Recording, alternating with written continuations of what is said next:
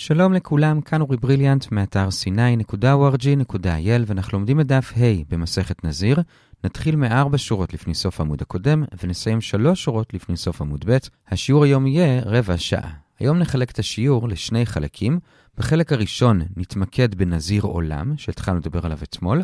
בחלק הבא נעבור לאורך של סתם נזירות. אז החלק הראשון לגבי נזיר עולם. כמו שלמדנו אתמול, נזיר עולם הוא, כשמו כן הוא, הוא נזיר לעולם, אבל הוא יכול להתגלח מדי פעם כשהשיער שלו מכביד. ועכשיו נראה שני דברים שקשורים אחד בשני, וזה מה המקור שיכול להתגלח מדי פעם, ומה זה מדי פעם, כל כמה זמן. אז כולם לומדים מאותו מקור, וזה מאבשלום על אבשלום לפני שהוא התחיל את המרד, כתוב, ויהי מקץ 40 שנה, ויאמר אבשלום אל המלך, כלומר לדוד, אל חנה אשלם את נדרי אשר נדרתי להשם בחברון. ואז הוא הולך לחברון, ומשם מתחיל את המרד. עכשיו, מה זה נדרי? איזה נדר? אז הגמרא מבינה, הכוונה היא שהוא היה נזיר לחווה. הוא לא היה נזיר רגיל, אלא נזיר עולם. עובדה שזה לא היה משהו חד פעמי, אלא תמיד היה לשיער ארוך, ולמרות שהוא היה נזיר עולם, כתוב לגביו, ובגלחו את ראשו, והיה מקץ ימים לימים, אשר יגלח כי כבד עליו וכולי. אנחנו רואים שמדי פעם, מקץ ימים לימים, הוא כן היה מתגלח. אז הנה מקור שנזיר עולם, כשמכביד עליו השיער, כן יכול להקל, וזה בעצם מה שהוא ביקש מדוד. הוא אמר לו, אני הולך לחברון בשביל להתגלח ולהביא שם את הקורבנות שצריך להביא כשהוא מתגלח, כמו שהזכרנו אתמול, שהוא צריך להביא קורבנות. אז הנה המקור לזה שנזיר עולם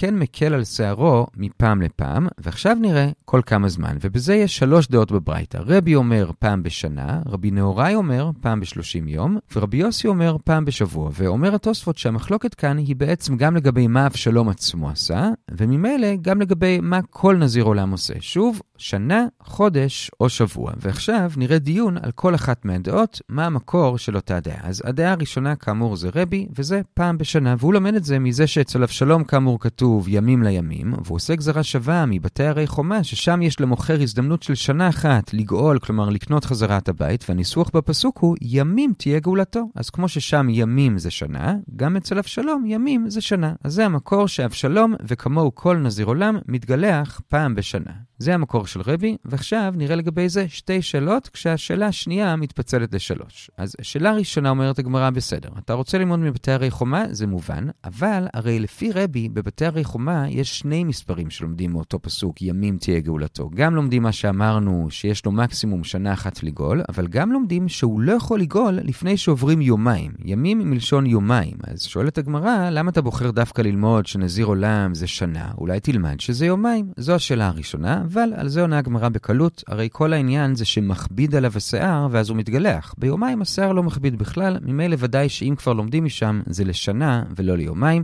זה לגבי השאלה הראשונה על רבי. השאלה הבאה על רבי זה שאומרת הגמרא, באמת אם נלמד גזרה שווה משם, מבתי הרי חומה, אז באמת זה יוצא שנה, אבל למה דווקא ללמוד משם? הרי יש עוד מקומות שכתוב ימים, בבראשית מ"א כתוב, ויהי מקץ שנתיים ימים ופרעה חולם, אז שם ימים זה שנתיים, בבמדבר י"א כתוב לגבי הסלב, עד חודש ימים עד אשר יצא מאפכם, אז שם ימים זה חודש, בשופטים י"א לגבי בת יפתח כתוב שהיו באים לבקר אותה ארבעת ימים בשנה, והגמרא מניחה שכוונה היא שהם באו לבקר אותה במהלך השנה ברווחים שווים, אז הם באו בתחילה בתחילת השנה, ואחרי זה עוד פעם כל שלושה חודשים, סך הכל ארבע פעמים, אז שם ימים זה שלושה חודשים. אז שוב, למה אתה בוחר דווקא לעשות גזרה שווה לבתי הרי חומה? אולי תעשה לאותם תחומים שהזכרנו, ואז יוצא שנתיים, או חודש, או שלושה חודשים. ועל כל זה עונה הגמרא, כי כשיש לי שתי אפשרויות לעשות גזרה שווה, ואחת מדויקת יותר מבחינת הניסוח, ואחת פחות, אני בוחר במדויקת. ולכן, כיוון שבבתי הרי חומה כתוב רק את המילה ימים, ואילו בשאר הדברים כתוב תוספות, כלומר שנתיים ימים, חודש ימים, ארבעת ימים, לכן אני בוחר בבתי הרי חומה, כי זה יותר דומה, ועד כאן עיקר הדיון לגבי המקור של רבי, שלומד מבתי הרי חומה, שזה שנה. בסוגריים נעיר על זה עוד שתי הערות קצרות. א', הגמרא שואלת לגבי מה שאמרנו שבגזרה שווה אני הולך לפי הדבר הדומה יותר, היא מקשה הרי לגבי צרת, עשינו גזרה שווה בין שתי מילים שונות לגמרי, ושב הכהן ובא הכהן, ועשינו את זה כי למרות שזה שתי מילים שונות, בכל זאת המשמעות שלהם היא דומה, ולכן גם שם אפשר לעשות גזרה שווה. אז למה כאן אתה אומר שצריך לעשות דווקא מדברים שממש דומים? עונה הגמרא, אתה צודק, אמרנו כבר, אפשר לעשות גזרה שווה בין שני ביטויים שהם לא לגמרי זהים, אבל אם יש לי כאמור שתי אפשרויות, אני בוחר באפשרות היותר דומה, זאת הערה אחת. הערה שנייה, לגבי בת יפתח, יש עוד תירוץ, וזה שאמרנו שהם באו לבקר אותה ארבע פעמים בשנה, אבל מי אמר שזה מרווחים שווים? אולי הם באו אחרי ארבעה חודשים, ואז אחרי חודשיים, ואז שוב ארבעה וכולי, ואז ממילא ודאי שאי אפשר ללמוד משם לנזיר, כי נזיר ודאי זה צריך להיות באיזשהו זמן קבוע, מתי יכול להתגלח, אז זאת עוד סיבה למה אי אפשר ללמוד מבת יפתח. ועד כאן לגבי דעת רבי, שנזיר עולם מתגלח פעם בשנה. הדעה הבאה זה דעת רבי נהוראי, שנזיר עולם מתגלח פעם בחודש. ומאיפה הוא לומד את זה? אז את פרק הזמן של 30 הוא לא למד מאבשלום, אלא מהכהנים. כמו שלמדנו כבר בדף ג', כתוב ביחזקאל שהכהנים לא יכולים לעבוד במקדש אם השיער שלהם משתלח פרע, ולמדנו מנזיר שהכוונה היא ל-30 יום. אז עכשיו חזרה מהכהנים לנזיר עולם, שכמו שהכהנים, למה דווקא 30 יום? כי אז זה נחשב שהשיער כבר מכביד, אותו דבר נזיר עולם. אחרי 30 יום השיער מכביד והוא מתגלח. וזה היה לגבי רבי נהוראי. הדעה השלישית זה רבי יוסי, זה כבר בשליש התחתון של עמוד א', וזה שנזיר עולם מתגלח פעם בשבוע, ולמה? כי אבשלום הרי היה בן מלך, ומצינו שבני מלכים מאוד מקפידים על השיער, הם מתגלחים פעם בשבוע, אז אצל אבשלום, אם הוא חיכה יותר מפעם בשבוע, זה כבר נחשב שהכביד עליו שערו, והוא יכל להתגלח, וכאמור, אנחנו לומדים מאבשלום לכל נזיר עולם, שהוא גם מתגלח פעם בשבוע. זה המקור של רבי יוסי. עכשיו, שואלת הגמרא לפי זה על אבשלום, אם הוא בעצם היה כמו כל האחים שלו, בני דוד, שהם כולם התגלחו פעם בשבוע, אז מה? מיוחד באבשלום שהפסוק אומר שהוא היה מתגלח לעתים רחוקות, הוא בעצם מתגלח כמו כולם. עונה הגמרא, נכון, בדרך כלל זה היה כמו כולם, אבל היו שני הבדלים קטנים. א', אם יצא חג באמצע השבוע, אז האחים שלו כן התגלחו לכבוד החג, אפילו שאז יוצא שהם מתגלחים יותר מפעם אחת בשבוע, ואילו אבשלום לא, כי הוא נזיר, הוא יכול להתגלח רק פעם בשבוע, לא משנה מה. והבדל נוסף זה ששניהם היו מתגלחים ביום שישי, רק שהם התגלחו כבר בבוקר, ואילו הוא צריך קודם להביא את הקורבנות של התגלחת, ורק אז להתגלח. אלה שני הבדלים, ועד כאן לגבי הדעה השלישית. השלישית שאבשלום וכמוהו כל נזיר עולם יכול להתגלח פעם בשבוע. ועד כאן שלוש הדעות מתי נזיר עולם מתגלח. ולסיום, ממש בסוגריים, הזכרנו מקודם את הפסוק של אבשלום, שב-40 שנה הוא הלך לחברון להתגלח, להביא את הקורבנות, ואז הוא התחיל את המרד, שואלת הגמרא, 40 שנה למה? מה זה הספירה הזאת? עונה הגמרא, זה לא היה בשנה 40 של דוד, כי הרי דוד מלך 40 שנה בסך הכל, והמרד קרה כמה שנים לפני זה, אלא הכוונה היא שזה 40 שנה מאז שבני ישראל ביקשו מלך, ואז באמת שאול מלך כמה שנים, ואז דוד מלך בערך 36 או 7 שנים, ואז קרה המרד, זה היה לגמרי בסוגריים, ועד כאן החלק הראשון. כל כמה זמן נזיר עולם מתגלח.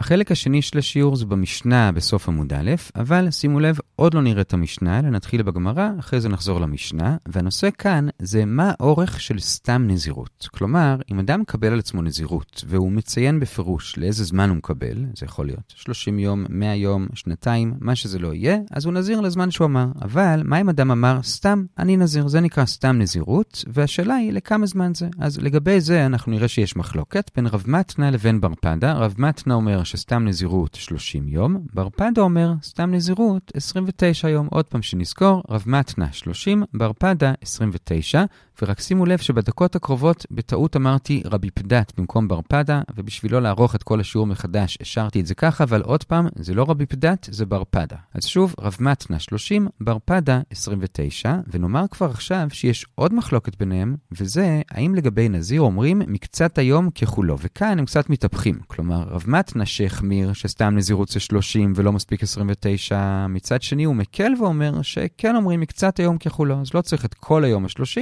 מספיק מספיק להיות קצת נזיר בבוקר, ולבוא להביא את הקורבנות ולסיים עם זה. רבי פדת לעומת זאת, שהקל ואמר שנזירות זה 29, הוא מחמיר ואומר שלא אומרים קצת היום ככולו, אלא צריך להשלים את כל ה-29, ולמחרת לבוא ולהקריב את הקורבנות ולסיים. אז עוד פעם, רב מתנה אומר 30, אבל אומרים קצת היום ככולו, כך שאפשר להביא את הקורבנות כבר ב-30 בבוקר. רבי פדת אומר 29, ולא אומרים קצת היום ככולו, וממילא אי אפשר להביא ב-29, אלא בבוקר של ה-30. אלה הדעות. עכשיו תשאלו, רגע, יוצא שבעצם אין הבדל ביניהם, כי לפי שניהם, בבוקר של היום ה-30 הוא בא להביא את הקורבן. לפי רב מתנה, כי זה היום האחרון שלו ומקצת היום ככולו, לפי רבי פדת, כי צריך לחכות, כי אתמול, ה-29 היום האחרון, ולא אומרים מקצת היום ככולו, והוא צריך לחכות להיום. אז יוצא שלמרות שיש כאן שתי דעות, בפועל אין באמת נפקמינה ביניהם, חוץ ממשהו שנראה מחר שאולי זה נפקמינה. בכל אופן, עד כאן תיאור הדעות, ועכשיו את הדיון לגביהם נחלק לשני שלבים. שלב ראשון זה נראה מה המקור של כל דעה. ושלב שני, נראה קושיות לכאן ולכאן. אז שלב ראשון, המקור, כשנדגיש, שני המקורות שנראה עכשיו, כמו שתוכלו לראות עוד רגע, הם ודאי רק אסמכתה, זה לא באמת המקור, המקור באמת זה הלכה למשה מסיני. בכל אופן, מה המקור, האסמכתה? אז רב מתנה שלומד 30, הוא לומד את זה מהגימטריה של יהיה, כי כתוב קדוש יהיה, הגימטריה של יהיה זה 30 י' ועוד ה' ועוד י' ועוד ה', זה רב מתנה. לעומת זאת ברפדה, המקור שלו זה שאם נספור בכל הפרשייה של נזיר, את כל הפעמים שכתוב או את השורש נדר או את השורש נזיר, יצא לנו בסך הכל 29 פעמים. למשל, בפסוק ב' בפרשייה כתוב לנדור, נדר, נזיר, להזיר, זה כבר 4, בפסוק ג' כתוב יזיר, זה 5, וכן הלאה, תספרו בעצמכם, אפשר גם לראות בהערה בשוטנשטיין שהוא סופר בשבילנו, זה יוצא סך הכל 29, וזה המקור של ברפדה. וכאן הגמרא לא שואלת למה ברפדה לא אומר כמו רב מתנה, אבל היא כן שואלת למה רב מתנה לא אומר כמו ברפדה, ועונה הגמרא כי הדרשות האלו כבר תפוסות לדברים אחרים, כמו שלמדנו למשל לפני יומיים,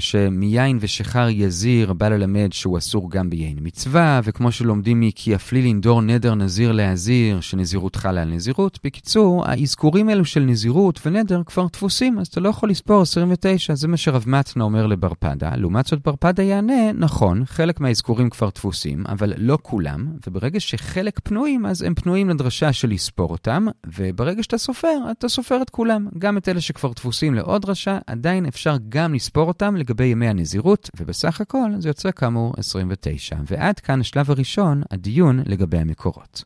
השלב השני זה קושיות. היום נראה שלוש קושיות לכאן ולכאן, מחר נראה עוד קושיות. אז קושייה הראשונה, הפעם על הברפדה, זה מהמשנה שלנו, ועכשיו אנחנו סוף סוף רואים את המשנה, וזו משנה ממש קצרה, רק ארבע מילים, וזה ממש בדיוק כמו שאומר רב מתנה. אומרת המשנה, סתם נזירות 30 יום, כמו רב מתנה. איך ברפדה יסתדר עם זה? עונה הגמרא, מה הבעיה? מה שהמשנה התכוונה זה שעיקר הנזירות זה באמת 29 יום, אבל את הקורבנות והתגלחת עושים רק ביום ה-30, כי כאמור לדעתו, לא אומרים מקצת היום ככולו, ולזה המשנה התכוונה כשהיא אמרה סתם נזירות 30 יום, שבפועל זה מסתיים ביום ה-30, ועד כאן לגבי הקושייה הראשונה. קושייה שנייה, במילה תנן, זה ממשנה בט"ז עמוד א', זה משנה שיש לה רישה וסיפה, ולמסקנה, הקושייה הזאת היא בעצם קשה על שתי הדעות. כי ברישה של המשנה כתוב שסתם ככה, כשאדם אומר הריני נזיר, הוא מתגלח ביום ה-31. בסיפה כתוב שלמרות זאת, אם הוא גילח ביום ה-30, גם יצא ידי חובה. אז עוד פעם, ברישה צריך להתגלח ב-31, בסיפה, אם הוא יתגלח ב-30, זה גם בסדר. ועכשיו נראה איך כל דעה תסתדר עם הרישה ועם הסיפה. אז בואו נתחיל עם ברפדה, כי הגמרא בהתחלה הביאה את זה כקושייה עליו, וזה שמסבירה הגמרא שאומנם לפי בר פדה, עיקר הנזירות 29, וביום ה-30 אפשר להתגלח, אבל בכל זאת יש כאן גזרה לכתחילה להתגלח לא ב-30, אלא ב-31. ולמה? כי כמו שהקדמנו, כל הנושא כאן זה כשאדם לא אמר כמה ימים, אלא הוא פשוט אמר, הרי אני נזיר, בלי לציין מספר ימים. אבל כנראה שרוב האנשים לא היו עושים ככה, אלא בדרך כלל כשאדם קיבל עליו נזירות, הוא כן אמר מספר ימים, וכנראה שהמספר היותר מקובל של אנשים היה להגיד 30. ככה רוב הנזירים עשו, וממילא חז"ל חששו שאם סתם נזיר יגלח בסוף ה-29, כלומר ביום ה-30, אז בסוף נזירים יטעו ויחשבו שגם אם הם אמרו 30 במפורש, הם גם יכולים להתגלח ביום ה-30, וזה לא נכון הרי, הרי לדעתו לא אומרים מקצת היום ככולו, והם צריכים באמת להתגלח ביום ה-31. אז בשביל שלא יהיה בלבולים, אז אמרו שגם סתם נזיר, למרות שבאמת מעיקר הדין הוא יכול ביום ה-30, כי הוא סיים כבר בסוף ה-29, בכל זאת יחכה עוד יום בשביל להיות כמו רוב הנזירים, ויתגלח לכתחילה ב-31. אחד, זה מסביר את הרישה. בסיפא כתוב שבכל זאת, אם הוא כן יתקלח ב-30, אז בדיעבד כמובן שהוא יצא ידי חובה, כי זה עיקר הדין לפי בר פדה, אז בר פדה מסתדר עם הרישה והסיפא. ועכשיו לרב מתנה. רב מתנה כאמור אומר שסתם נזירות זה 30 יום, אלא שמקצת היום ככולו, ולכן אפשר להתגלח כבר ביום ה-30 עצמו, לא צריך לחכות ל-31. אז למה בכל זאת הרישה אמרה ביום ה-31? מסבירה הגמרא כי לכתחילה גם הוא אומר לא לסמוך על מקצת היום ככולו, אלא לעשות ב-31, אבל בדיעבד, אם הוא עשה ב-30, אז כמובן הוא יוצא ידי חובה, כי עיקר הדין זה שכן אומרים מקצת היום ככולו, וכך גם הוא מסביר את הרישה ואת הסיפה, ועד כאן לגבי הקושייה השנייה, כולם הסתדרו עם המשנה בט"ז.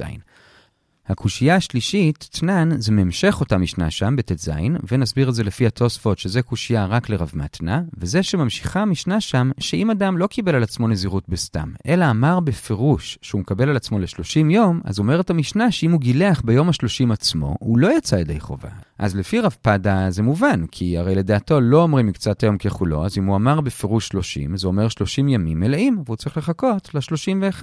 אבל לפי רב מתנה, שאומרים מקצת היום ככולו, למה הוא לא יכול להתגלח אפילו בדיעבד ביום ה-30 עצמו. עונה הגמרא, נעמיד ששם מדובר שהוא לא רק אמר 30 יום, אלא הוא אמר 30 יום שלמים, שאז גם לפי רב מתנה, שבדרך כלל אומרים מקצת היום ככולו, כאן לא אומרים, כי הוא אמר שלמים, שלמים זה ממש שלמים, ולכן הוא צריך לחכות למחרת. עד כאן לגבי הקושייה השלישית, ובזה הגענו לשלוש שורות לפני סוף עמוד ב', ומחר נמשיך ונראה עוד קושיות לכאן ולכאן, אבל בינתיים נעצור כאן ונחזור על מה שראינו.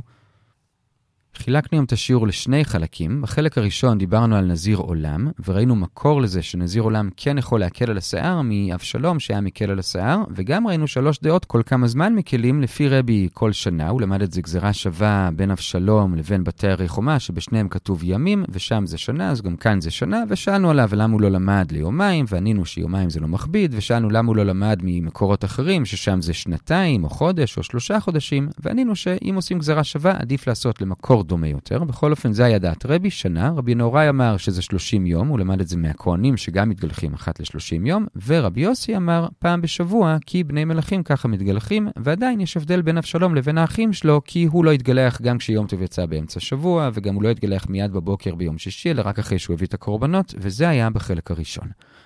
בחלק השני ראינו מחלוקת כמה זמן זה סתם נזירות, לפי רב מתנה 30 יום, לפי בר פדה 29. המקור שלהם זה אסמכתה, וזה לפי רב מתנה גימטריה של יהיה, מקדוש יהיה, לפי בר פדה מספר הפעמים שכתוב נדר או נזיר בפרשייה של נזיר, ואחרי זה ראינו שלוש קושיות לכאן ולכאן, אבל לפני זה הקדמנו שיש כאן בעצם עוד מחלוקת ביניהם, וזה שלפי רב מתנה צריך 30, אבל מקצת היום ככולו, ולפי בר פדה שמספיק 29, אבל לא אומרים מקצת היום ככולו, כך שמעיקר הדין בעצם יוצא שלפי שניהם הוא מתגלה מתגלח ב-30, ונחזור לקושיות, אז קושייה הראשונה הייתה מהמשנה שאמרה סתם נזירות 30 יום, וזה לכאורה כמו רב מתנה, אבל בפדה יענה שהכוונה היא 30 כולל היום של התגלחת, שזה גם לדעתו ב-30. זה לגבי הקושייה הראשונה. קושייה השנייה זה משנה בט"ז, שברישה אומרת שמתגלחים ב-31, ובסייפה אומרת שבדיעבד אפשר גם ב-30, וכל אחד הסביר לשיטתו. ברפדה הסביר שלמרות שעקרונית אפשר להתגלח באמת ב-30, אבל גזרו לחכות ל-31, כי רוב הנזירים היו מקבלים מפורש 30, ואז הם חיכו ל-31, אז גם על סתם נזיר גזרו, אבל בדיעבד יכול ב-30. רב מתנה הסביר באופן דומה שלמרות שאפשר ב-30, עדיין לכתחילה גזרו לא לסמוך על מקצת היום ככולו, אז הוא מחכה ל-31, אבל בדיעבד מקצת היום ככולו והוא עושה ב-30. והקושייה השלישית, המשנה שם המשיכה ואמרה שאם הוא אמר במפורש 30, אז הוא לא יכול ב-30 עצמו להתגלח, אז זה כמו ברפדה שלא אומרים מקצת היום ככולו, אבל רב מתנה יענה, שם מדובר שהוא אמר בפירוש 30 ימים שלמים, שאז גם הוא מודה שלא אומרים מקצת היום ככולו, ומחר נמשיך ונראה עוד קושיות לכאן ולכאן, כל טוב בינתיים.